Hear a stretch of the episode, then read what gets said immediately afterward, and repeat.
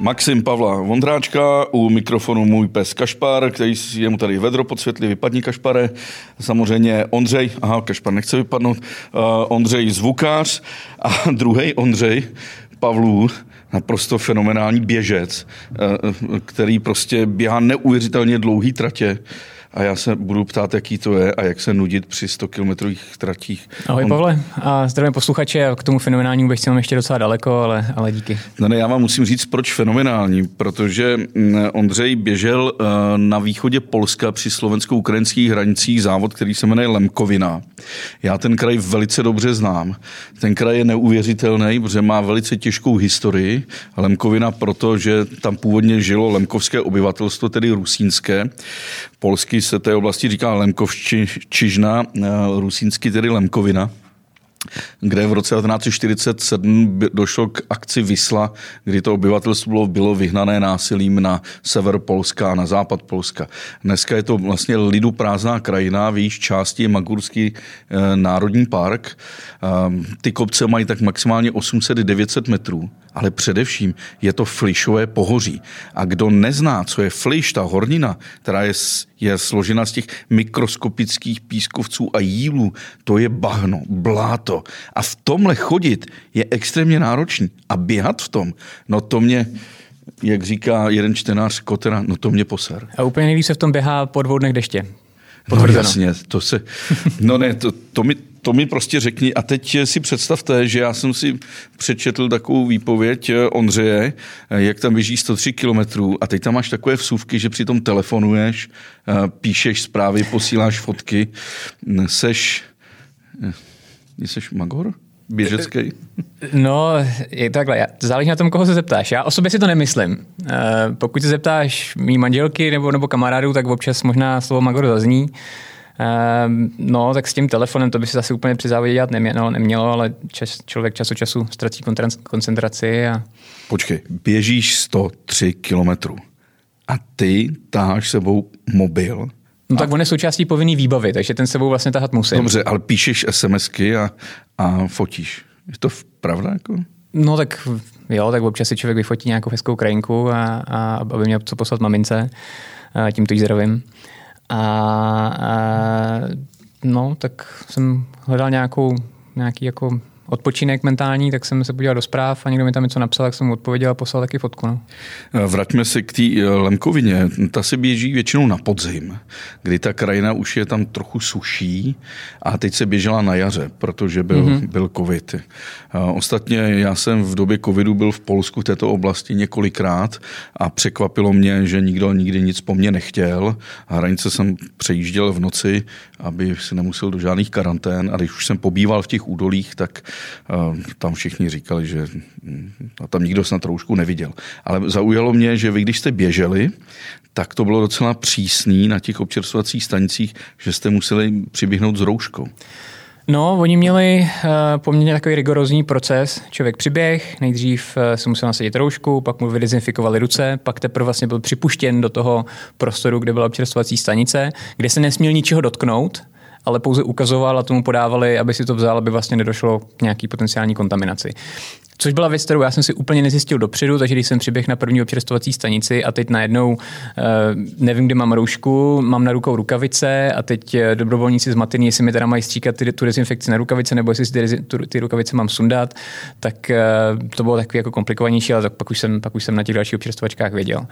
No, pojďme se vrátit k tomu závodu, protože vy jste totiž neběželi po hřebenech, jo, který se dá, tam vede nádherná trasa od ukrajinsko-polsko-slovenského pomezí eh, od Kremen Vároše, eh, Křemenec, myslím se ten kopec jmenuje, který vede až vlastně až k Tatrám, ale vy jste běželi po té červené, hmm. která vlastně vede nahoru dolů, nahoru dolů. Jo. V kolik hodin vyběhneš, když běžíš těch 103 kilometrů? No, ten, tak to je závod od závodu, tenhle konkrétně začínal ve dvě ráno, což uh, není úplně můj šálek čaje, to já radši spím v tuto dobu, uh, ale vybíhali jsme ve dvě, což zase jako mělo tu výhru, že jsem byl, že jsem byl zpátky doma, nebo doma, na, na cíli jsem byl jako na takový pozdní oběd. No, tak. Jak dlouho to běžel? Mm, to, teď nevím přesně, ale něco pod 11 hodin, no, asi 10 hodin 50, něco. Takže téměř jako rychlostí 10 km za hodinu? No, Ale jako včetně dolů a nahoru, že to jsou obrovský krpály. Jako. No. Tak, teď ty vyběhneš a něco máš na sobě, že jo? Nemůžeš běžet asi jen tak samotný.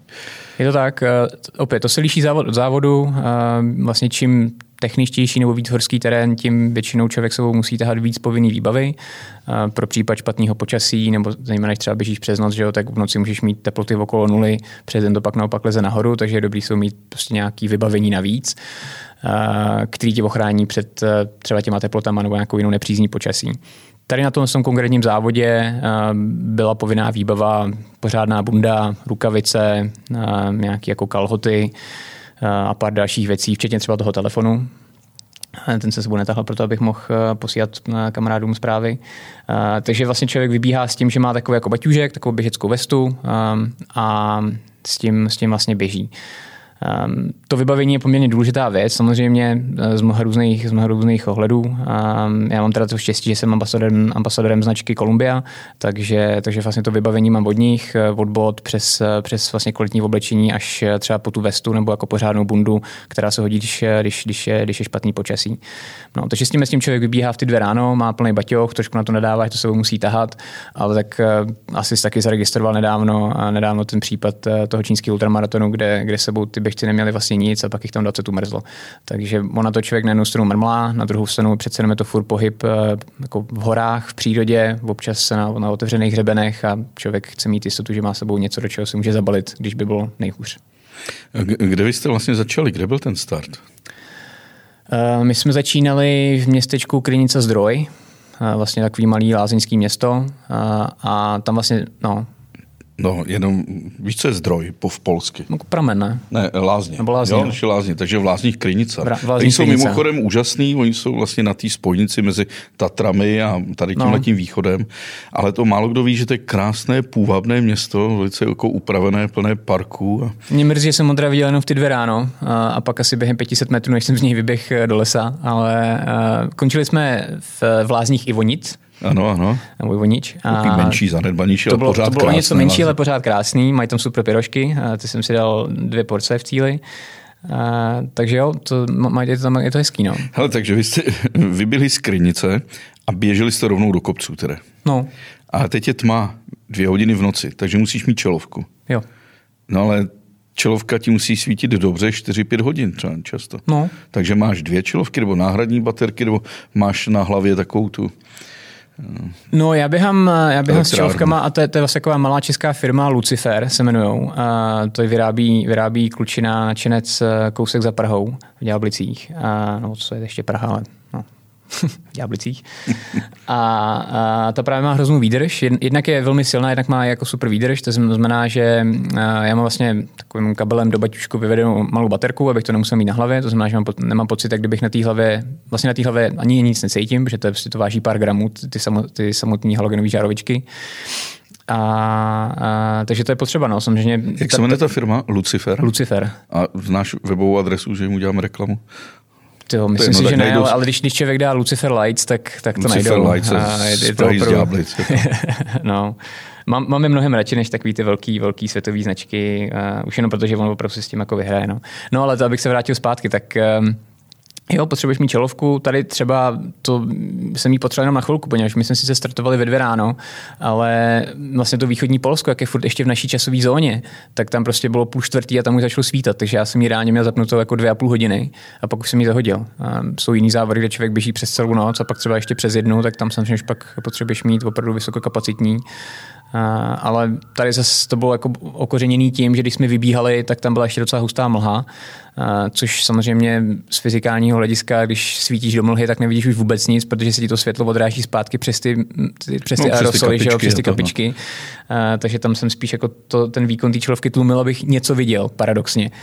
A, No ale teď běžíš nahoru, já, já, já to pohoří fakt znám, jak jsou boty. A to, je, to je extrémně kluský. Jo. To, to není ani jako bahno, bláto, to je prostě blátíčko, ještě navíc promíchaný eh, s tou hrabankou listovou, že to jsou nádherný bukový pralesy. no, no, je to takový to bláto, který ti stahuje nohy, eh, stahuje boty z nohou. No. Um, takhle, Co jsi měl za boty? Um, Kolumbia, um, měl, jsem, měl jsem boty, jejich, jejich boty Caldorado, um, takový obojživelník, respektive všeživelní boty, které jsou dobrý v podstatě úplně na všechno, um, takový bačkory. A tady vlastně u té lankoviny byla sranda v tom, že ono to normálně, jak si říkal, běhá na podzim, kdy vlastně, že už jako pravidelně prší, takže hmm. opravdu tam je jaký to echtovní bláto a ten závod se tím i pišní. Oni o sobě říkají, že jsou nejblátivější závod na světě. To je takový jako jejich trademark. A samozřejmě, když to přesunuli na to jaro, tak si spousta lidí naivně, už teď můžu říct, myslela, že když bude jaro, tak tam bude hezky, sucho a, a posviští ještě, to. Ještě vlhčí. No a ono taky dlouho vypadalo, že bude hezky, sucho hmm. a posviští to. No, jenže pak se změnila předpověď. Ve středu, ve čtvrtek tam prostě spadlo 30 mm srážek uh, každý den, takže když, když jsme tam přiběhli, tak, no, když jsme tam, když jsme jako vyběhli, tak nejenom, že to nebylo suchý, ale ještě třeba i všechny ty potůčky, které, jak sám dobře budeš vidět, tam, těch tam na té červený jako každý kilometr člověk něco brodí, tak to nebyly potůčky, ale řeky. Takže krom toho bláta, který se tam samozřejmě stihl během těch dvou dnů udělat, tak tam byla ještě všude totální voda. Uh, takže opravdu já jsem jako 11 hodin v kuse běžel v podstatě ve vodě s mokrými botama. To bylo super. Jinak eh, Flišová pohoří jsou typický tím, že eh, je tam velice výrazná ta vodní eroze. Takže ty potůčky z, mm-hmm. jsou hluboce zaříznutý, vypadají jako, že jsou mělký, ale on to může mít třeba i půl metru. Jo? No. A jsou tam zaznamenáni v, v té krajině případy, kdy se třeba opravdu člověk jako utopil eh, v takových jakoby, těch tůních, kde je prostě nahrnuto spousta toho mělkého bahna a on to má třeba metr a půl nebo dva metry. Jo? Tak to jsem rád, že mi to říkáš ještě teď, protože já jsem na tím takhle nepřemýšlel, do těch, do těch potoků jsem vždycky skočil jo, je... po hlavě a, a vždycky jsem jako došláp na zem. No, tak. Jo, o tom bych hodně vyprávěl na druhé straně hranic na Slovensku Eh, Juraj Lukáč, náčelník lesoochranářského združení Vlk, který tam chrání eh, nejen zvířenu, ale mají i ty soukromé pralisy a to dokáže velice dobře vyprávět, co Flish dokáže. Ostatně Flish je z německého slova fließen, z té švýcarské němčiny, že, eh, fliš, že to prostě teče, jo? to všechno jakoby tekutý. Jo? No. A to je dobrý. Teď se běžíte do toho kopce, musíš mít teda nějaký hůlky, nebo se takhle jako hrabeš prstama? Uh, jo, tady teda konkrétně v závodu jsem, jsem hole neměl. Normálně v takových těch víc horských alpských terénech uh, běhám, uh, běhám s holema leky, uh, což jak by řekl klasik, je takový Mercedes mezi, mezi holema. A, a ty samozřejmě hrozně pomůžou. Tady v tomhle tom případě já jsem je neměl, protože mi přišlo, že ty kopce nejsou dostatečně velký na to, abych, aby, abych je prostě měl, aby mi to stalo za to je sebou tahat, tady jsem je neměl. Klučina, se kterým jsem tam soupeřil, tak ten teda hole měl, občas jsem mu je trochu záviděl. V závěru jsem byl spíš rád, že je nemusím tahat. Ty leky, já mám taky jako leky, ale mám ty jako grafitový, které jsou ultra jako lehký. Jo. No. A vy máte stejný? Jako, nebo, nebo... Já mám, uh, oni mají model, jmenuje to Micro Trail Race. Uh, oni váží, nevím, 180 gramů, je to úplně nesmyslně lehký. Jakože člověk nevěří tomu, že drží v ruce tu hůl, když to vlastně vůbec necítí. A nezlomíš to? A, no zatím jsem to nezlomil, už nimi během dva roky a dávám jim docela do těla a drží hezky. A ty jsou v podstatě, konkrétně tyhle, to je vlastně závodní model, který se jako stisknutím jednoho tlačítka rozloží na takový jakoby tři kratší hole, to znamená, že to dá složit, když to člověk nepotřebuje, tak to během pár vteřin složíš a máš to vlastně v ruce a nepřekáží ti to. A vlastně to jako může stačit do baťohu, nebo, nebo to prostě máš v té ruce. No. Dobře, takže se uh, hrabete nahoru, uh, máš na sobě boty, používáš prostě hůlky, máš nějaký ten baťužek. No a co je jako další, další oblečení? Máš dlouhý kalhoty nebo krátký kalhoty? V drtí většině případů krátký. A to by na závodě už musel být fakt kus, abych, abych na sobě měl něco dlouhého. Takže tady jsem běžel v kraťasech. A já nevím, tam ty dvě ráno tam mohlo být, pff, bych nerad kecal, 7 stupňů, 8. Prosím Ondřej, když já jsem běžel uh, svůj první půlmaraton, dneska už bych to svým břicha asi nedal, uh, bylo to v Rakousku Weisse Rausch v San Antonu mm-hmm. a když běžím do toho uh, městečka, tak uh, z mikrofonu nebo z amplionu slyším, přibíhá druhý Čech, první byl kolega Petr Bílek přede mnou, s krvácejícími prsy. Já jsem se na sebe koukl a bílé tričko jsem měl, úplně se mi řinula krev s prsou, rozedřané, rozedřené bradavky. Jak tohle řešíš? Máš, brad, máš bradavky? kusem tejpky a to tejpu na, na každý závod a i na jakýkoliv další trénink, že ono stačí, aby trošku fouklo, jak má člověk to spocený triko, tak to začne řezat a to je jedna z mála bolestí, kterou nejsem ochoten tolerovat, hmm. takže... no, eh, já v horách neběhám, já si spíš jako užívám, chodím, ale vím, že nejen já, ale i spousta mých eh, eh, spoluchodících dostanou, zvláště v těch oblastech divokých, vlka. Eh, jak to řešíš, aby se ti neobjevil na stehnech? No to pomáhá pro změnu kamarádka vazelína, což je věc, kterou mám s sebou například také v tom baťůžku na místě, ke kterému se jednoduše dostanu, poněvadž člověk musí promazávat i v průběhu závodu. Skutečně, kde ji koupím tu vazelinu? Já se zeptám svého homosexuálního kamaráda Radka, ale jinak kde bych ji koupil? Uh, v, jakýkoliv, v jakýkoliv lékárně. Hele, a mažeš ten normálně stehna, koule, asi všechno tohle, ne? Všechno jde. Všechno, co jde. Bez toho a to prostě mažu nejde. teda i prsty na nohu, jako si promažu celou nohu, že ono to pak tak, tam tak jako hezký klouže. Když se ti tam ale dostane písek do té vazelíny, tak... tak je tam furt ta vazelína.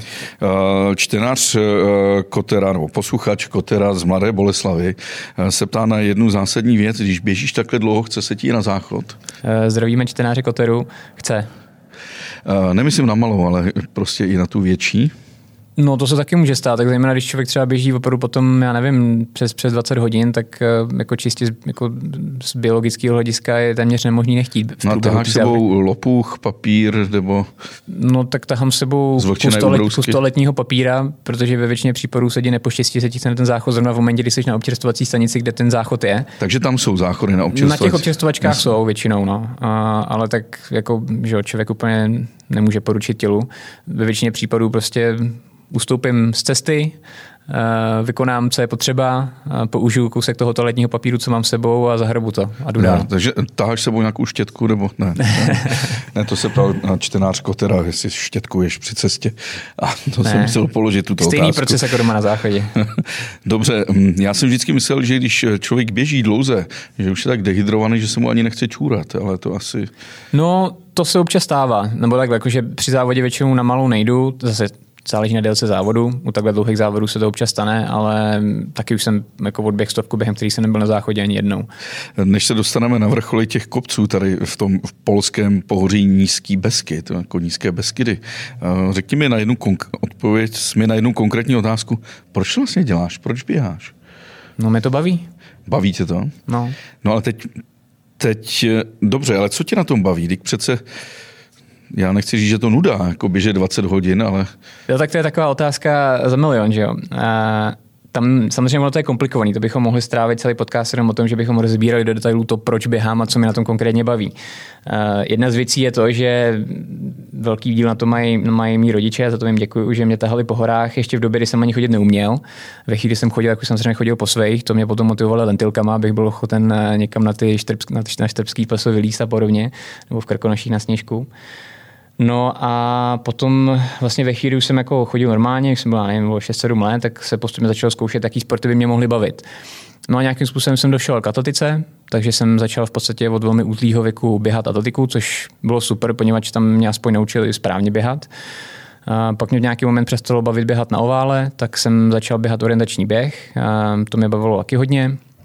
No a pak prostě postupem času, ono to samozřejmě šlo tak nějak v takových vlnách. Já jsem jako nikdy nebyl vyloženě jako profík, že bych, že bych prostě běhal na té nejvyšší úrovni, protože samozřejmě mě bavilo lítat za holkama a chodit s klukama na pivo, takže vždycky jsem to tak nějak jako musel balancovat se zbytkem toho života. A, takže občas jsem běhal víc, občas jsem běhal míň. A, a teď v poslední let, posledních letech eh, mě prostě začaly bavit tyhle ty další distance. Nevím, možná to může být nějaká nevědomá kompenzace za to, že dělám jinak poměrně nudnou kancelářskou práci, tak si to kompenzuju tím, že prostě dělám takovýhle bejkárny na horách. že děláš v korporátu klasicky. Dělám v klasickém korporátu. No. To už chápu to postižení. Jako. No jasně, takže člověk sedí celý den a, a pak je z toho frustrovaný a musí si jít zaběhat. No. Mimochodem, ty jsi eh, součástí týmu, který se jmenuje Columbia Montrail. Mm-hmm. Proč se to jmenuje Montrail? Jako, to je jako speciální nějaká ta sada. No, Montreal je vlastně původní značka běžického vybavení, eh, kterou koupila právě firma Columbia Sportswear, což je americká, velká americká vlastně značka outdoorového vybavení. Vlastně oni vyrábí všechno od takových víc jako lifestyleových streetwear až, až po prostě opravdu tyhle ty eh, jakoby závodní modely běžického vybavení. Takže oni jako, je vlastně Columbia je ta značka, Montreal ten subbrand, eh, který vyrábí přímo, um, přímo vlastně to vybavení pro běžce. Podle tvýho přízvuku soudím, že asi děláš v nějakém americkém korporátu. No, Tak to taky už chápu, proč běháš. Druhá věc je, eh, já jsem měl v Maximu produkční Soniu Kotulkovou a teprve včera jsem zjistil, že ona běhá s tebou v tom týmu.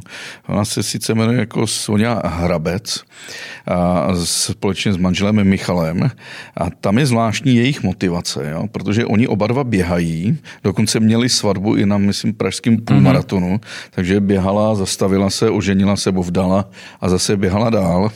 A tam samozřejmě tu její motivaci chápu, že se chce jako asi eh, to neustále soupeření s Michalem tam asi nějakým způsobem poběží. Ale ty, když doběhneš, tak jsi přece zaflákaný jak prase, přitáhneš to všechno špinavý a tvoje žena nebo ty to musíte dát do pračky, že? No. Takže asi občas nadává. Jo, ale já myslím, že a tímto zdravím svou ženu a, a velebím její toleranci. Já si myslím, že už se na to docela zvykla. Ale jak to dělají u hrabců, když oba dva běhají? No, asi mají velkou pračku. no, Nebo já balkon. Jsem, Michal běžel s tebou taky, tady tu Lemkovinu. Já myslím, že taky těch 103 kilometrů skončil jo, jo, asi... My jsme vlastně společnou s, se Soníčkou s Michalem. Skončil asi 30. Ale ten jsem si všiml, že má, viděl jsem na fotkách takový speciální běžecký hole, které jsou nějak jako zahnutý divně. No to nebudou leky, ne? To, bude nějaká... to nejsou leky, já se přiznám, že si nepamatuju, co, co to je za značku, myslím, že to nějaká, nějaký italský hole, oni jsou dělaný spíš jako na skyrunning, na takový to, kdy opravdu se člověk jako sápe do úplně brutálního kopce. Uh, ale věřím tomu, že mu pomohli i tady. No. Tam ty, ty kopce jako byly prudký, to zase ne, že ne. Mimochodem, když jste běželi nahoru, tak jste běželi přes místa uh, bojů z první světové války a je to takový hezký typ na výlet, možná i na léto, že ta krajina je tam opravdu krásná, opuštěná a naštěstí i zde fungují, funguje něco, čemu se říká feromonová centra. To znamená, oblasti, kam přijedou spousty tisíce, desítky tisíc turistů. Tam jsou tam se skoncentrují, ale pak zbytek té krajiny je úplně čistý a tichý.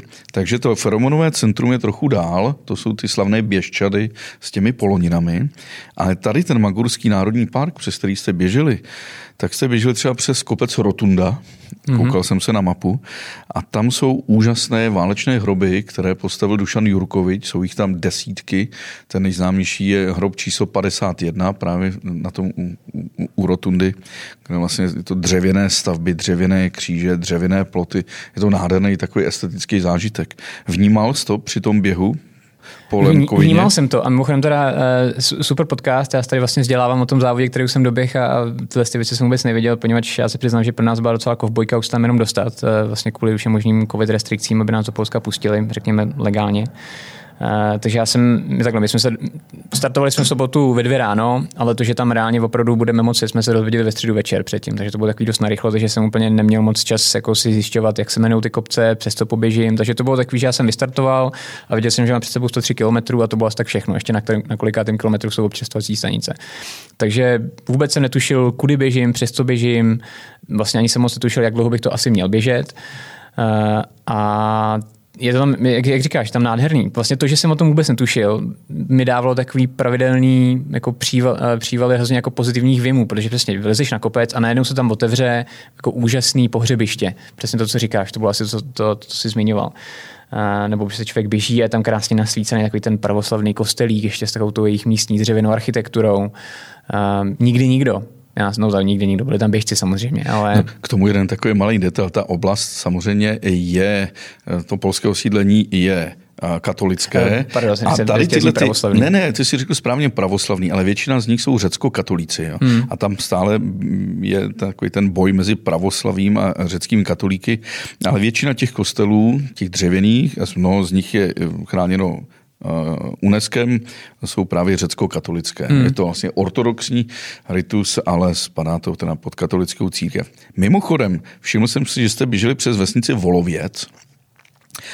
To jsme tak jako lízli. Kterou jste lízli a ve Volovci žije Andřej Stašuk, což je v současnosti asi eh, vedle Olgy Tokarčuk nejpřekládanější polský autor. Hmm. Ten se tam odstěhoval, založil tam vydavatelství Čarné a, píše mimo jiné právě krásné knihy tady z té části té východní Evropy. U nás si čtenáři můžou koupit třeba knihu Dukla nebo Cesta do Babadagu nebo Moje Evropa. Takže jste běželi vlastně kolem jeho domu pod tím kostelíkem a v takové té rozšířené říčce. Ale tam jsou takový mokřady v, okolí tohohle. No, tak eh, ty byly výživný. Jo, narazil ty byly výživný, na ně? narazil jsem na ně a běžel jsem přes ně asi tak kilák až, až kilák a půl po kolena ve vodě. Poněvadž, jak jsem říkal, že hodně pršelo, tak eh, to bylo šílený. No. Tam tohle to bylo taková asi nejhorší část, kdy opravdu člověk, vždycky, když běží, tak se snaží najít tu co nejsuší cestu, ale v určitý moment na to prostě rezignujete a zjistíte, že to nemá smysl, tak tohle to byl můj moment. Tady, kdy mi došlo, že už fakt nemá smysl se vyhejbat vodě, poněvadž tam prostě nebylo kudy nudy, to byl mokřat. No ale když běžíš 14 stylem cáky cák, tak máš úplně mokré boty. No to máš, no. A ponožky máš ty nepromokavý? Ne. Ne? Ale někdo používá nepromokavý ponožky. Používají nějak jsem k tomu nenošel. Já mám jakoby merino ponožky, skvítý merino vlny, což eh, je super, že ono to pak eh, rychle i uschne zase. A, a to jako vymačkáš tím během zase tu vodu z těch Kolumbia vod, jako, že to, no, jo, to má nějaký no. dírky dole, nebo ne? to ne, ale tak ono, tak ono tak nějak jako vyschne, když člověk zase má to štěstí na tomhle konkrétním závodě, že chvilku běží po něčem suchým, tak ono to zase docela rychle začne schnout. Takhle, suchý to není nikdy, ale není to, že by člověk běžel a čvachtal si ale je to jenom takový jako příjemně vlhký. Je třeba tady říct, že tady ta oblast zvaná teda Lemkovčižna nebo rusínsky Lemkovina, ta je typická svou pálenkou. Tam je spousta prostě jako, z švestkových sadů. Co piješ? já teda, když chodím přes hory, tak si tam vždycky nakupím nějakou pálenku, no, samohonku. A co piješ ty, když běžíš přes ho? Pálenku až, pálenku až v cíli. Ehm, co piju, tak eh, buď vodu, nebo kolu, anebo, nebo prostě jonťáky. No. Takový, já mám, já mám zase jako, jako výrobek, jmenuje se to Tailwind, zadní vítr, eh, což, což je v podstatě, jsou jakoby kalorie ve vodě. No. A, takže vlastně člověk pije a zároveň jí, takže to je takový efektivní z hlediska toho výkonu a, při ultramaratonu. Piješ přitom kávu, abys neusnul při běhu? Já kávu obecně nepiju, nebo piju úplně minimálně, a, takže při běhu ji nepiju určitě ale uh, ono vlastně hodně těch výrobků, který člověk jí, ať jsou to různý energetický gely, nebo právě třeba ten Tailwind, tak, jsou, tak se do toho kofein přidává. Uh, takže to tě potom jako vyburcuje. A to je mimochodem docela uh, taková dvousečná zbraň, poněvadž já nejsem na to přišel, tak se mi stalo, že jsem třeba předloni jsem běžel uh, ve Francii velký závod UTMB a tam člověk prostě, já nevím, jsem běžel 26,5 hodiny v kuse, takže jsem se nevyspal tu jednu noc a vlastně ani tu noc předtím, že jsme startovali ve tři ráno, ještě jsme prostě jeli někam autobusem. A člověk běží a furt prostě pije a jí ty gely a nepřemýšlí nad tím, kolik v tom je kofeinu.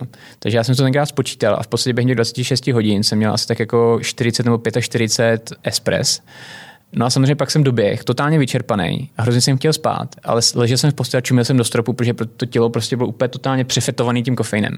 Takže od té doby si na to dávám trochu pozor a snažím se, se koukat na to, co momentálně jako jím a tak jako strategicky ten kofein dávkovat, abych to s ním nepřehnal. Na ten eh, západ Evropy, kde si se ten nafetoval kofeinem, se ještě vrátíme, ale ještě zůstanu na tom východě, protože tady v té oblasti je výborný jídlo. Jo? To je prostě jídlo, to je jako zabiják jakýchkoliv diet, prostě mas maso, hutný polívky, právě ty pelmeně, ty pyrošky, jo, hodně ovčího, ovčího síra, já to úplně jako miluju v tom. Uh, to si nemohl jíst, tyhle ty dobré věci, například to grilované jehněčí, ale co jíš při běhu? No v podstatě, no takhle, záleží na, na délce závodu. Uh, pokud to do nějakých 12-13 hodin, tak to odběhnu čistě na, na gelech. Na gelech a na... na... ty gely, ty, co dáváš eh, na stehna? Ne, ne. ne no, to, to, to, ty, ty, ty, by, ty, bych nedoporučoval nikomu jíst, uh, už vůbec ne z mých stehen uh, po závodě, vtip. ale uh, jim jakoby energetický gely, Google, Googles, uh, Google se to jmenuje, a ty mají takový různý jako funky příchutě, jako vanilka, kokos a solaný karamel a podobně, takže to je vlastně takový trošku jako i jako, jako sladkost. Uh, takže žeru jenom tohle a to v podstatě mi stačí na to, abych, abych doplnil ty, uh, ty kalorie. Ono přece jenom ty ultramaratony se neběží v takovém tempu, uh, takže člověk hodně pálí své vlastní vnitřní tukové zásoby, takže reálně člověk nepotřebuje doplnit tolik energie, kolik spotřebuje, poněvadž máme ty energie strašně moc v našem vlastním těle. Takže na takový ty rychlý cukry mi stačí ty gely a zbytek doženu až cíly. Pokud je to nějaký delší závod, eh, tak pak eh, už jako i čistě z hlediska z toho, že vlastně to tělo nebo jako po mentální stránce není úplně příjemný prostě jíst 24 hodin v kuse gely, eh, tak jsem prostě třeba kamarád, který mi dělal tenkrát support, tak, tak jsem poprosil si mi na další občerstvačku nebo přivést pizzu. Tak mi přivez pizzu, na občerstvači jsem jí spráskal půlku a běžel jsem dál. Jaká to byla příchod quattro formáči? Nebo... Přiznám se, že to bylo sekundární, já jsem řekl pizzu a on prostě něco přines. Pořád jsme eh, tady na tom východě Polska při slovenských hranicích a kromě vyhnání těch lemků, tak se tam odehrávaly velké bitvy, jak první války, tak samozřejmě druhé války. Jsme v oblasti Dukelského průsmyku. Který jsme teda bohužel přebíhali, ale napříč. Jste ho přebíhali napříč. ona, ta samotná byla, bitva byla trošku jako, trochu, trochu našikmo, ale po válce, vlastně po tom vyhnání obyvatelstva si zjistil, že tam je velké množství min. Údajně se tam používaly i nějaké keramické nášlapné miny, možná to je taková legenda. Hmm. V každém případě velice pozdě došlo vlastně k očištění té krajiny a díky no, jako od vlastně min a ta krajina zůstala prostě čistá a divoká a nedosílili, nedosílili se ty vesnice. Já jsem tam viděl losa, viděl jsem tam zubra, moje malá Jack Raslice, velice statečná, dokonce toho zubra zahnala, který se k nám funěl. Viděl jsem tam mnohokrát medvědy, vlky, jsou tam krásní bobři, je tam divoká kočka, jsou tam rysy. A když takhle běžíš v noci s tou čelovkou, já spatřil si někdy no, zvířecího běžce? Tak eh, člověk občas vidí ty odlesky v těch dvou očičkách a, a maximálně můžeš přemýšlet tím, co konkrétně to je za očička, no, ale možná, Šelma zdrhne, možná jako je lepší na tím Vlka medvěd, no. ty se ti vyhnou, ale musel si narazit na jeleny, slavný karpatský jeleň, jsou kapitální kusy. No tak žádný kapitální kusy nevybavu, že bych viděl, nějaký srnky tam proběhly, ale asi, asi nic jako Zlakal ses někdy při, při běhu? No, já jsem, já jsem žil delší dobu v Austrálii, eh, kde samozřejmě eh, bude asi každý dobře vědět, tam je spousta hadů, a, takže ono občas, když třeba tam jsem běžel, za, že vyběh jsem ze zatáčky a tam najednou prostě obrovský King Brown, což eh, že pakobra, nejdovadější had, tak to je takový jako nepříjemný. Člověk má tu vteřinu se rozhodnout, jestli jako brutálně rychle zabrzdí nebo ji přeskočí a tak toho spíš. Jinak no a přeskočit nebo zabrzdit? Tady, no, mě přišlo vždycky lepší přeskočit. to je docela prdel, jako běžet a přeskakovat kobry. Hele, měli to ty Poláci dobře zorganizovaný? Měli to super zorganizovaný. Ten závod je známý tím, že oni dělají jako super party v cíli potom, je tam mají prostě takový ty, že jo, ty kádě s vodou, je tam si do toho člověk může sednout, je tam koncert a prostě kalba v cíli. To je, to je super, bohužel letos prostě kvůli situaci to vůbec nebylo, a, takže já bych se tam rád jednou vrátil, abych, abych to zažil v plný parádě. Jinak organizátoři super, nemůžu na nich nechat eh, jako ne, ne nic suchou, ale všechny niti suchý. Ten závod vlastně s chodou okolností je, jeho hlavním partnerem je právě Kolumbia, což byl jeden z těch důvodů, proč, proč jsme tam měli navzdory té poměrně komplikované situaci. A jako v rámci možností jsme si to zorganizovali nádherně. Já ti řeknu ještě jednu takovou spojnici, když se bavíš o té o Kolumbii, tak samozřejmě v Kanadě, v britské Kolumbii, kde si tady ta značka vznikla, se těží ropa, ale ta mm, první průmyslová těžba ropy probíhala právě tady v této oblasti, kde si běžel. Především no, ve vesnici, a, a, myslím, že se jmenuje Bobrka.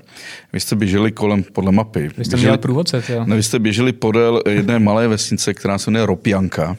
A Ropjanka je úžasná, všem doporučuji, zajďte si do Ropjanky, ale auto nechte u těch posledních baráků té vesnice, protože dál už je to ta cesta je samozřejmě klasická úvozovka a je ten fliš, je tam všude bahno, s autem pak nevyjedete. A když půjdete podél potoka, dáte se doleva, tak na velké louce uvidíte černé fleky v zemi. A to jsou přirozené vývěry ropy. Ta ropa se tam všude těžila, těžila se v tom 19. století a myslím si, že ještě někdy v 60. letech tam ještě to průmyslové zpracování eh, bylo. Poblíž v té Bobrce je dokonce i velké muzeum těžby, těžby, hmm. těžby ropy. Stačilo málo a to Polsko by bylo takovým jako opravdu evropským Kuwaitem, ale pak se právě našly ty velké naleziště ropy v Americe a v těch pouštních oblastech e, e, v arabských zemích. Ale je to zajímavý, protože tam najednou vidíš, že ta ropa vytýká. Byl tam jeden Čech, který si to dokonce, jak nám vyprávěli místní, e, zapálil, tak mu to trochu sežehnul jako ruku. Ale je hezký vidět, že kde teče ta ropa, tak najednou je tam té trávy nejvíce, nejvíce zelenější, že to je vlastně takové přirozené hnojivo. Takže hmm. jste ještě běželi v oblasti první těžby ropy na světě. Tak, teď skočíme z té lemkoviny jinam. Teď poběžíš nějaký velký závod, ne? Mistrovství Evropy nebo světa? No, tak ono to není oficiální mistrovství světa, ale takový neoficiální. A je to vlastně závod, který se jmenuje Ultra Trail du Mont Blanc. A jak napovídá ten název, tak je to vlastně závod okolo Mont Blancu. Startuje se ve francouzském Chamonix, pak se běží přes Itálii, přes, přes Švýcarsko, zpátky zase do Chamonix. Um, Kolik je to, kilometrů? Je to asi 170 nebo 171 kilometrů. To by šel pěšky asi týden. No ono se to tak normálně, jako normálně chodí, no, než někoho napadl super nápad, že by se to mohlo oběhnout. A, a pak to teda přišlo ještě spoustě dalším lidem jako super nápad. No. Tam takhle, vzdálenost je jedna věc, tady v tom, v tom konkrétním případě je, bych řekl, že ten ještě větší faktor je převýšení, který tam je přes 10 000 metrů, nahoru i dolů, a, což bolí. Ale Um, krásně no. to bolí? No, tak krásně to bolí spíše s odstupem času. Takže nejsiš takový jako masochista, který to dělá kvůli tomu, aby ho to bolelo v tom okamžiku. No, to ne, no. To já mám radši, když to nebolí teda. já si to nedovedu představit, ale pokud vím, tak uh, Sonja, tvoje kolegyně a moje bývalá kolegyně, ta běžecká kolegyně, ta snad běhá i uh, v tom Harachově do těch kopců, na těch no, skokanských můstcích. No. Uh, to se nedá snad ani vít na tož běžet. No tak ono od určitého momentu, nebo takhle, uh, do kopce máš tam nějaký jako určitý zlom, kdy už je efektivnější jít pěšky, respektive takovým jako power hikem, že vlastně jdeš a pomáháš třeba rukama přes kolena nebo holema a neběžíš, poněvadž ten, ta energie, kterou ty vydáš na to, aby si vyskočil a zase trošku dopad, tak vlastně je to zbytečný, takže je lepší jít pěšky. Kdy je lepší přijít do chůze, se, se liší samozřejmě atlet od atleta, ale i s pohledem na délku toho závodu. Čím delší závod, tím víc kopců půjdeš pěšky, poněvadž samozřejmě je to energeticky náročnější a tu energii si potřebuješ schovat na pozdější část závodu. To znamená, že když máš krátký 20 km závod, tak... Krátký 20 km. no, kratší 20 km závod, tak tam jako většina lidí poběží všechno.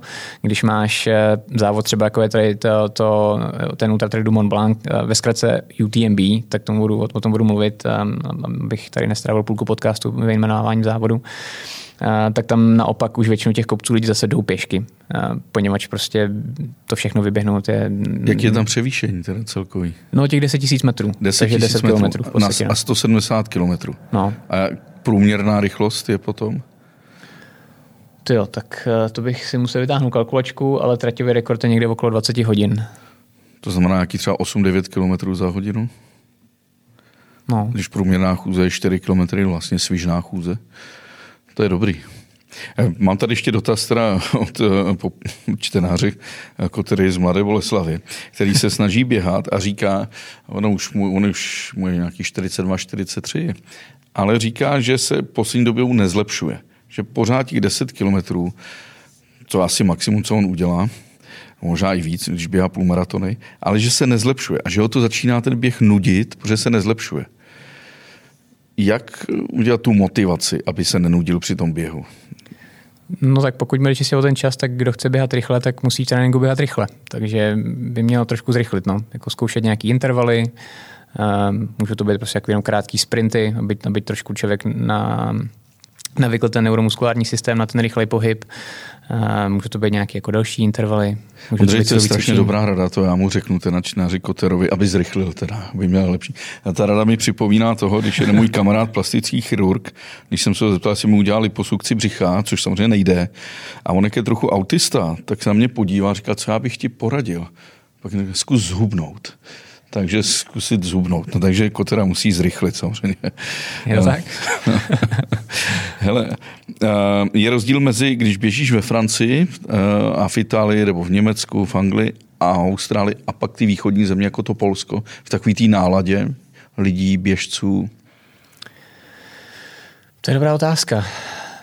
Já si myslím, že my to máme trošku zkreslený. Když tam člověk běží mimo závod, tak to bude úplně cený, když tam běží během závodu. A třeba tady konkrétně to UTMB, to, to je vlastně jako největší událost, která se v tom Chamonix stane každý rok. Tam se prostě sjede 12-13 tisíc běžců, který to běží a k tomu třeba dalších 50 tisíc lidí, kteří jsou jejich doprovod, fanoušci, kteří se prostě jenom chtějí přijít podívat.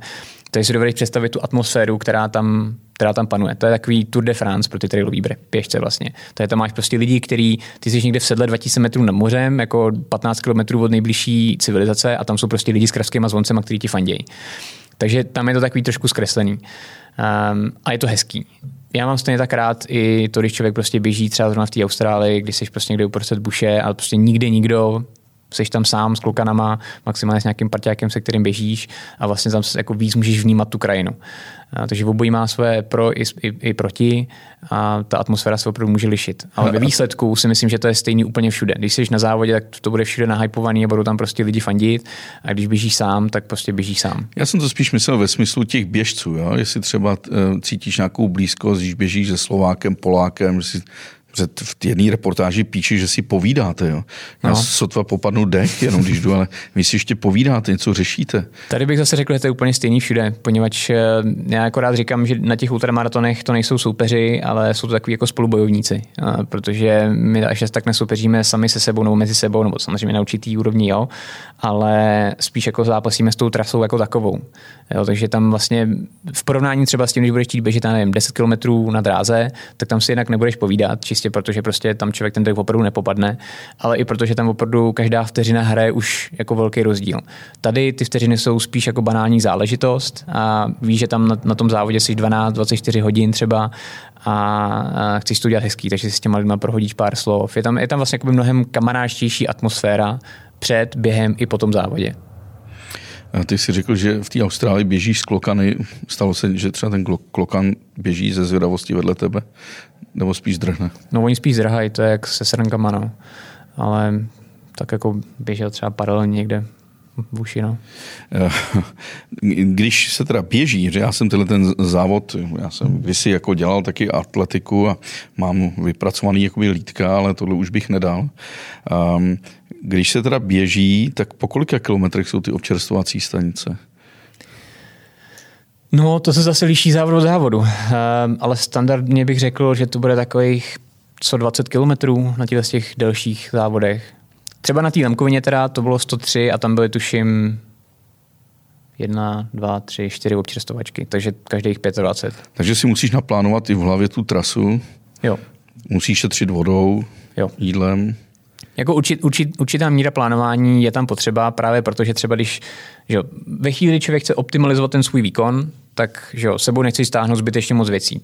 A ta nejtěžší věc, kterou jsou většinou táhneš, je právě voda. Uh, takže když víš, že další občerstvovací stanice je za 10 km, tak, sebou, tak si nedočerpáš litr vody, ale vemeš si sebou prostě třeba 200, 300, 500 ml, aby člověk jako něco mohl pít. Naopak, když zase víš, že další občerstvovačku budeš mít za 30 km, tak si třeba ještě vytáhneš jednu nějakou rezervní lahvičku a radši si dát ještě trochu vody navíc, aby člověk se nedehydratoval. Takže je dobrý tohle si trošku se na to podívat, ten profil trasy a zároveň na rozmístění občerstvovaček a s nějakým způsobem strategicky doplňovat jak tekutiny, tak, eh, tak vlastně. A když si říkal, potřebuje. že to je jak Tour de France, tak na Tour de France je typický, že neustále jsou tam lidi a karavany a stanují a podávají kdykoliv si může jít do vodu a, a jídlo. Je, je to i při tom běhu? Uh, to je, to, tady vlastně, tohle je jakoby zajímavý, oni jsou vlastně takové jako dvě, bych řekl, školy uh, trail runningu. Jedna je americká, která hodně jede právě uh, jakoby supportně, uh, takže tam máš třeba dovolený běžce, který běží s tebou, můžou ti třeba i něco níst, nebo ti prostě něco podávají a starají se o tebe v podstatě furt. Uh, a pak je evropská škola, která je víc taková jako soběstačná, že prostě Evropani jsou díky Alpám takový větší horský kozy, bych řekl. Ne, že by v Americe neměli uh, hory, mají samozřejmě, ale tady, tady je to víc takový Prostě musíš být soběstačný. Takže třeba i na tom konkrétním závodě ty sice můžeš mít support, ale ten support můžeš dostat pouze ve vymezené oblasti těch konkrétních občerstvovacích stanic. A ani to nejsou všechny občerstvovací stanice. Třeba na tom UTMB máme, já nevím, 15 občerstvaček, ale z nich třeba jenom 4 nebo 5 jsou otevřený pro support. To znamená, že já tam přiběhnu a tam už může být prostě někdo, kdo tam má vyloženou tašku a dá mi tam nový gely, nebo mi tam třeba přinese pizzu, nebo mi dá pivo a, a, ale nemůže to být všude. Takže jenom, to, jenom jakoby na určitých místech a už vůbec ne na trase. Mm-hmm. Ondro, používáš sluchátka? Nebo, nebo vnímáš samotný ten běh a to ticho, zvuky, okolí? Já... Při, závodě, při závodě téměř nikdy, použil jsem jenom jednou. A teď vlastně, no ne teď, ale dva roky zpátky právě tady na tom UTMB, nebo já jsem neběžel, na UTMB je víc tras. Já jsem neběžel trasu, která je dlouhá 145 km, letos běžím trasu, která je dlouhá 170 km. Ano. Tak na, na té 145 km v závěru, kdy jsem se trošku jako začal rozsypávat uh, psychicky i fyzicky, tak uh, tam v rámci nějaký, uh, nějakého pokusu o, o přerušení velmi negativního interního dialogu jsem si prostě pustil do hlavy techno uh, a tam mi to trošku jako pomohlo. Ale jinak se snažím vnímat to okolí okolo sebe, vnímat své tělo a neposlouchat nic.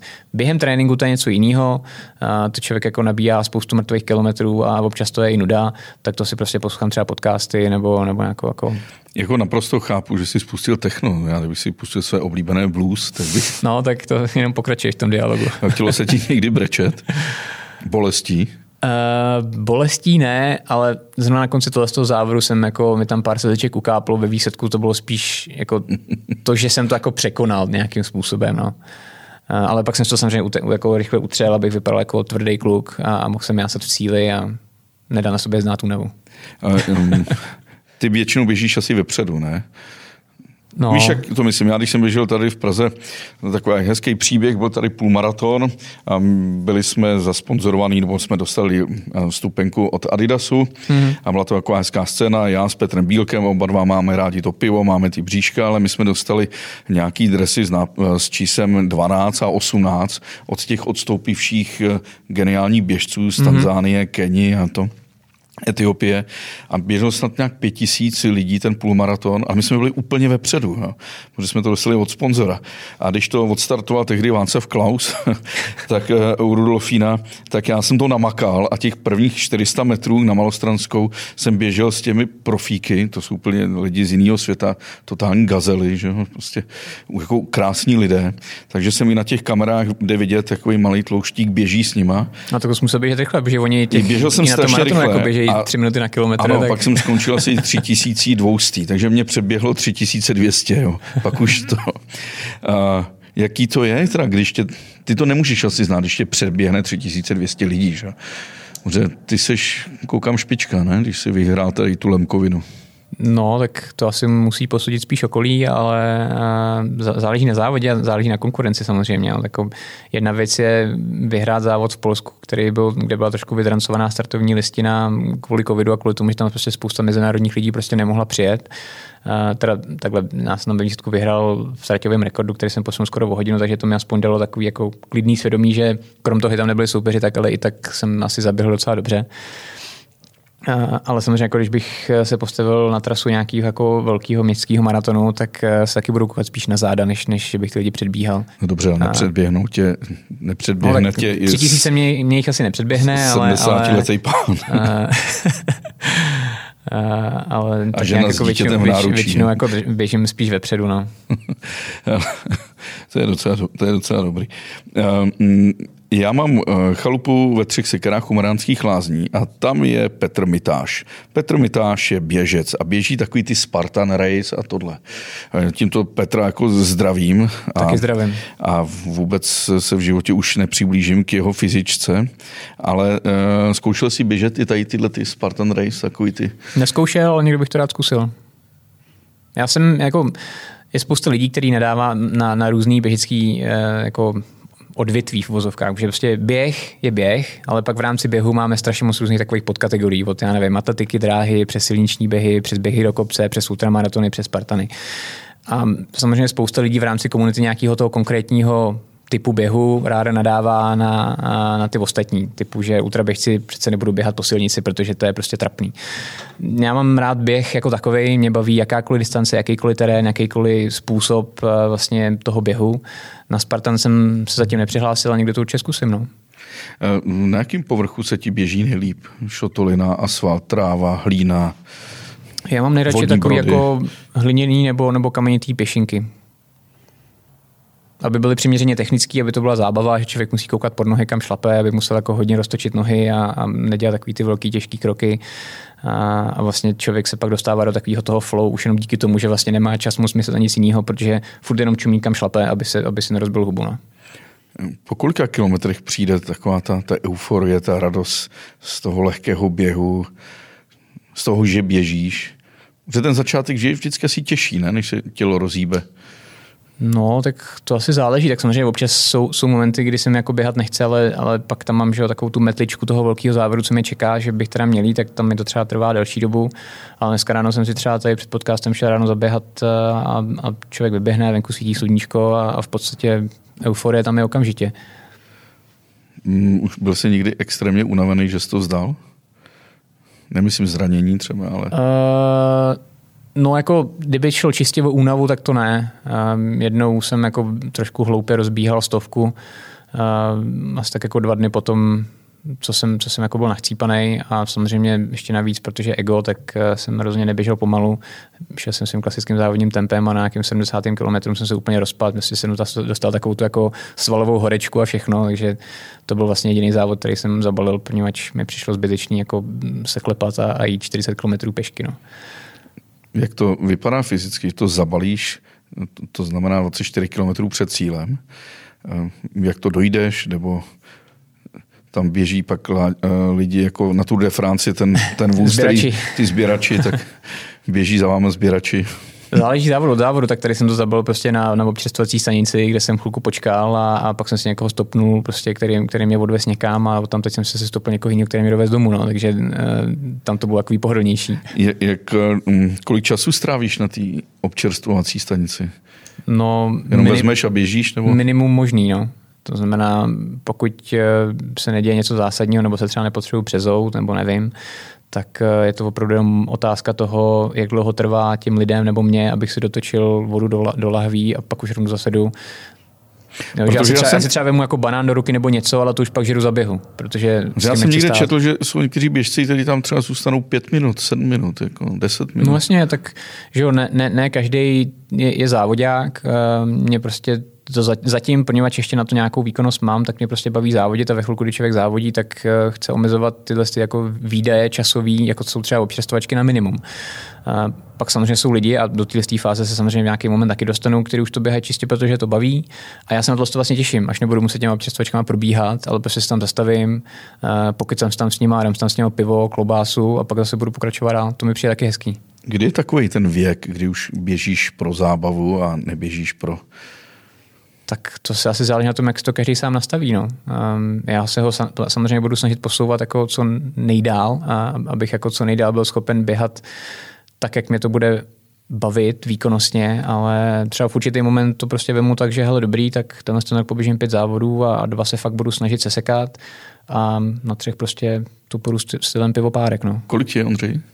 31. 31, no tak to ještě jako 20 Já si myslím, let. že ještě pár let jako mám. Ještě no. 20 let můžeš, To je navíc ta výhoda, že jo? To je, já, já, jako občas, když se mě někdo ptá, proč běhám ultramaratony, tak mu na to říkám, že to je proto, že jsem moc pomalý na to, abych běhal něco kratšího. Uh, takže ono samozřejmě na těch ultramaratonech je takový ten věkový pík, kdy ještě jako jsou ty lidi nejlepší, je úplně zásadně posunutý oproti třeba, já nevím, dráhový desíce nebo třeba i maratonu. A tady jsou prostě lidi, kterým je 50 a vyhrávají závody. Poněvadž ono se dá do určitý míry říct, že čím delší ten závod je, tím větší roli hraje psychika a hlava. Poněvadž že člověk musí nějakým způsobem to svoje tělo hnát dopředu, nejenom svalama, ale, ale i, i, i jako hlavou, mozkem. Eh, kdybych teď ještě uh, chtěl začít znovu trénovat, jak, jak, co bych měl dělat? Je mu, je mu 50 let jo, teď. Co bych měl udělat? Měl bych jako opravdu začít polikat kilometry, nebo už si říct, ale už nikdy nebudeš běhat třeba půlmaraton, maraton.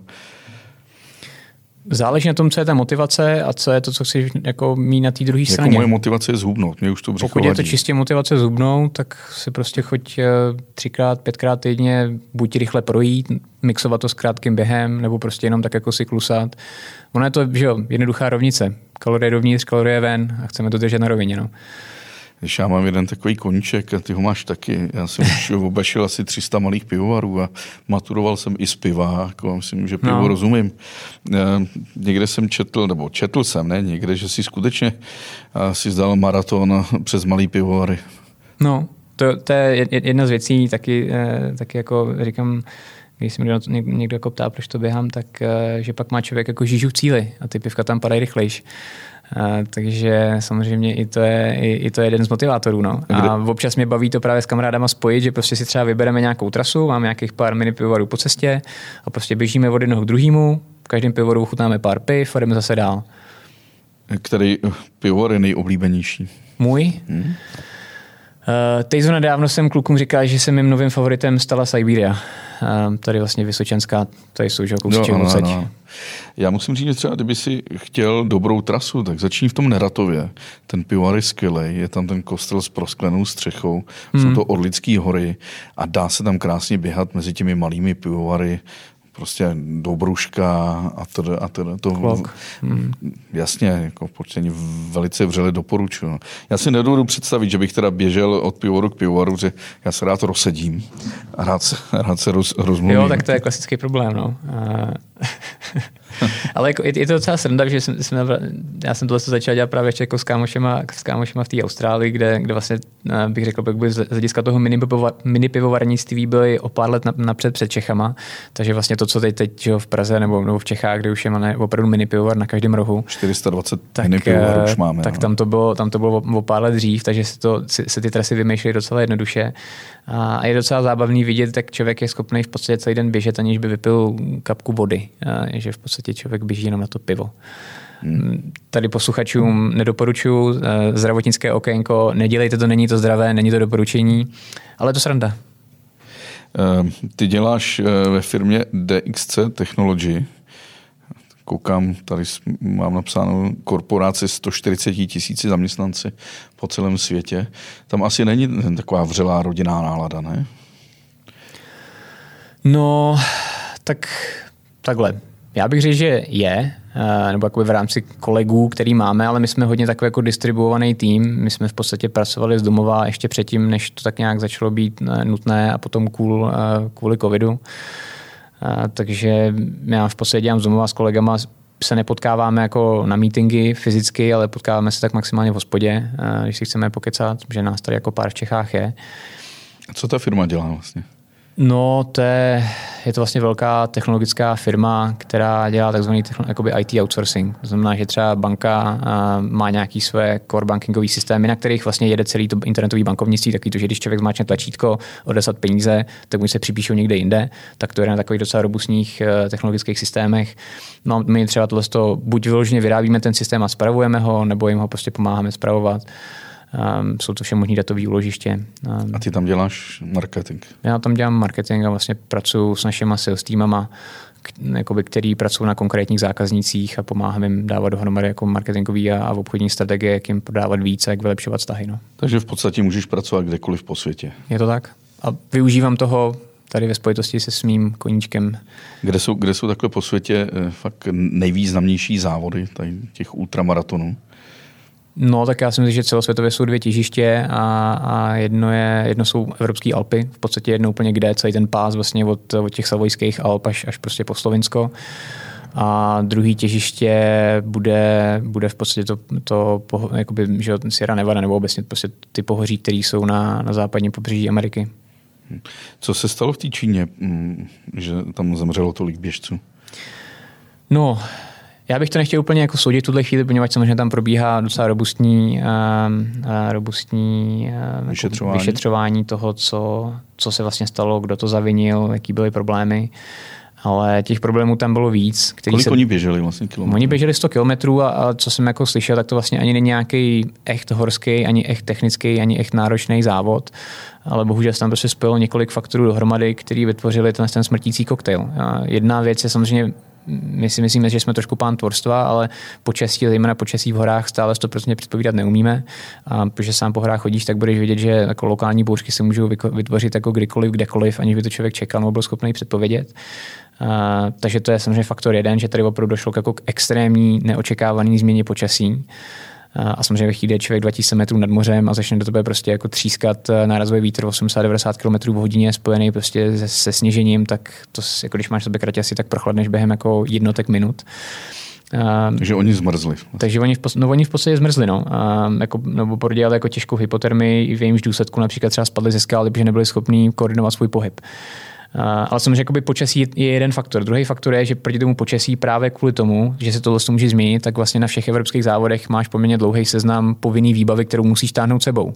A člověk vybíhá z Šamoní dole prostě 25 stupňů, horko, horko prostě šílený a já sebou tahám jako náhradní termo a prostě jako nepromokavý kalhoty a prostě na jednu stranu si člověk říká, to je úplná kravina, tohle se sebou mít. No jenže pak vyběhne do toho pasu, který je 2,5 tisíce metrů nad mořem a tam se může tohle stát.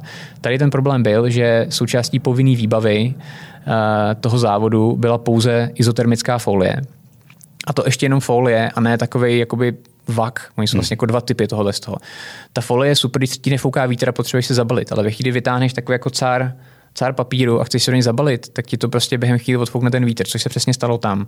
A, a samozřejmě ty, ty jako závodíci, kteří jsou na, na tom čele, tak když tam jako nemají povinnou výbavu, tak mají občas tendence to prostě sebou nenosit, i když sami třeba vidí, že by to pro ně bylo bezpečnější. No a tady neměli borci nic, že jo? takže oni prostě měli na sobě tílečko, kraťásky, měli někde v kapse tu izotermickou folii.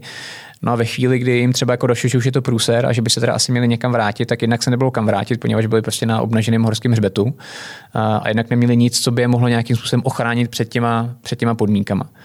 Z čehož vlastně vychází i ta, ten, jako ten třetí faktor, jestli třeba ty organizátoři neměli vyžadovat, aby ty lidi sebou měli nějakou ještě další povinnou výbavu. V Evropě znovu říkám, tohle to funguje velmi dobře, tady jsme jako hodně obezřetní v tomhle ohledu a takovýto případy se, se tady stávají opravdu výjimečně. V Číně se to bohužel stalo jako takovým šíleným způsobem. A druhou stranou mince je zase, že samozřejmě jako čínský politbyro se k tomu postavilo tak, jak se tomu postavilo a proč to všechny tyhle závody teď jako pro, pro teď zakázali. No ale je to samozřejmě hrozná tragédie, jenom to člověku jako připomíná to, že se furt pohybujeme někde v horách. Jo? A je potřeba mít té přírodě respekt a je potřeba se mít dostatečné vybavení. A za což já jsem samozřejmě rád, že můžu být ambasadorem značky Kolumbie a že, že mi jako tohle vybavení dávají a, a, a dostatečně se chránit. No.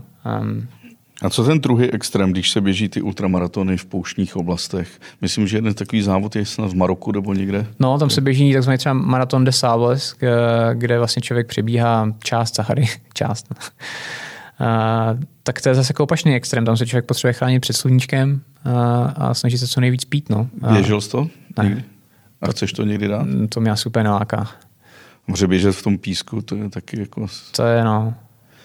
Stalo se ti někdy, že jsi třeba běžel v Alpách a opravdu přišla bouře, sníh, že si musel třeba skončit závod pro nepřízeň počasí? To se mi, musím zaťukat, zatím ještě nestalo, a, ale teď třeba dva týdny zpátky jsme byli s kamarádama z brněnského Expedition Clubu, jsme byli na podkarpatský Rusy. A se mi tak zalíbily ty Beskydy, že jsem akorát se přemístil v kousek dál v rámci toho horského systému a vlastně jsme přibíhali ten hřeben jakoby od rumunských hranic do Koločavy.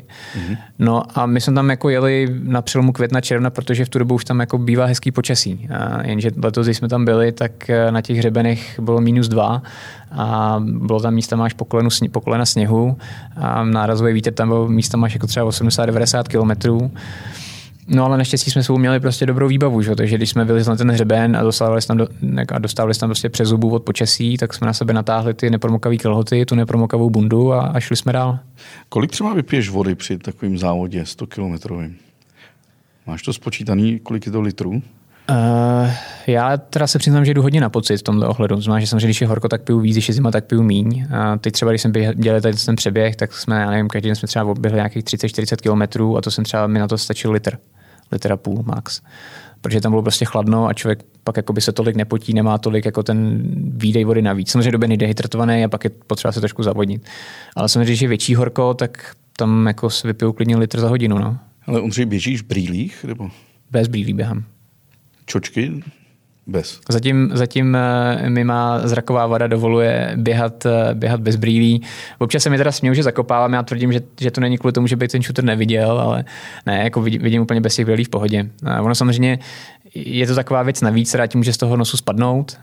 Když si dáš čočky, tak ti může vypadnout čočka a pak jako s těma zaprasenýma rukama si to tam jako nandavej zpátky, takže v tuhle chvilku volím tuhle minimalistickou variantu a doufám, že mi to můj zrak dovolí co nejdíl. A byl jsi zraněný někdy, že jsi třeba nemohl dlouho běhat? Hmm, řekl bych, že jsem jeden z těch šťastnějších běžců, který neměl žádný vážnější zranění, nějaký jako zrknutý kotníky, do toho nepočítám. Hodinu jsme si povídali. Děkuji, Ondřej. Utekla jako voda. Díky. Díky, Pavle. Jo, takhle, já, na to já se musím zeptat. Uh, Ondřej, poslední otázka, je to jako typický český. Uh, přemýšlí někdy závodníci, že budou podvádět, že si neodběhne třeba 150 km, třeba jenom 100? Jak je to vlastně vyřešený? Tak tam přece nedáváte si někde čipy, že probíháte. No, jako dáváme. Eh, na těch větších závodech většinou máš na, na závodním čísle eh, čip a vlastně na každý občerstvovač se proběhneš nějakým jako trackovacím zařízením, který ti ukáže, že jsi tam byl. Takhle jako nevím, mě to nikdy nenapadlo a myslím si, že nikoho v mém okolí to nikdy nenapadlo, ale prostě v populaci je nějaký množství psychopatů a, a ty prostě budou radši vyhrávat i za cenu toho, že budou podvádět a no, ale když běžíš, se to může, no. Ale když běžím z kopce a běžím těmi serpentínami, tak to můžeš jít ruským způsobem azimut rovně dolů, ne? Nebo musíš... To záleží závod od závodu. Uh, vím, že některý, něk, některý závod to je fuk, uh, třeba typicky takový jako skyrunningový věci, kde prostě máš tam takový vlaječky ano, někde ano. a prostě si to vymyslí, kudy to zbušíš dolů. A třeba já, který jsem jako x let běhal orientační běh, tak jsem zvyklý tím, tím způsobem z kopců běhat. Ale třeba v tom Šamoní, kde opravdu nechtějí ničit tu přírodu, tak tam opravdu musíš běžet jenom po tom trailu. Ve chvíli, kdy se začneš zkracovat, tak už jednak jsi jako čurák, poněvadž jako ničíš tu přírodu a teda, pardon, za prostý no, slovo. To je v pohodě, to běžné slovo. A, a jednak eh, porušuješ pravidla toho závodu jako takového, může tě kvůli tomu diskvalifikovat. Takže... Andřej, díky, díky. Ahoj, jdu běhat, hůvnout. Jdu.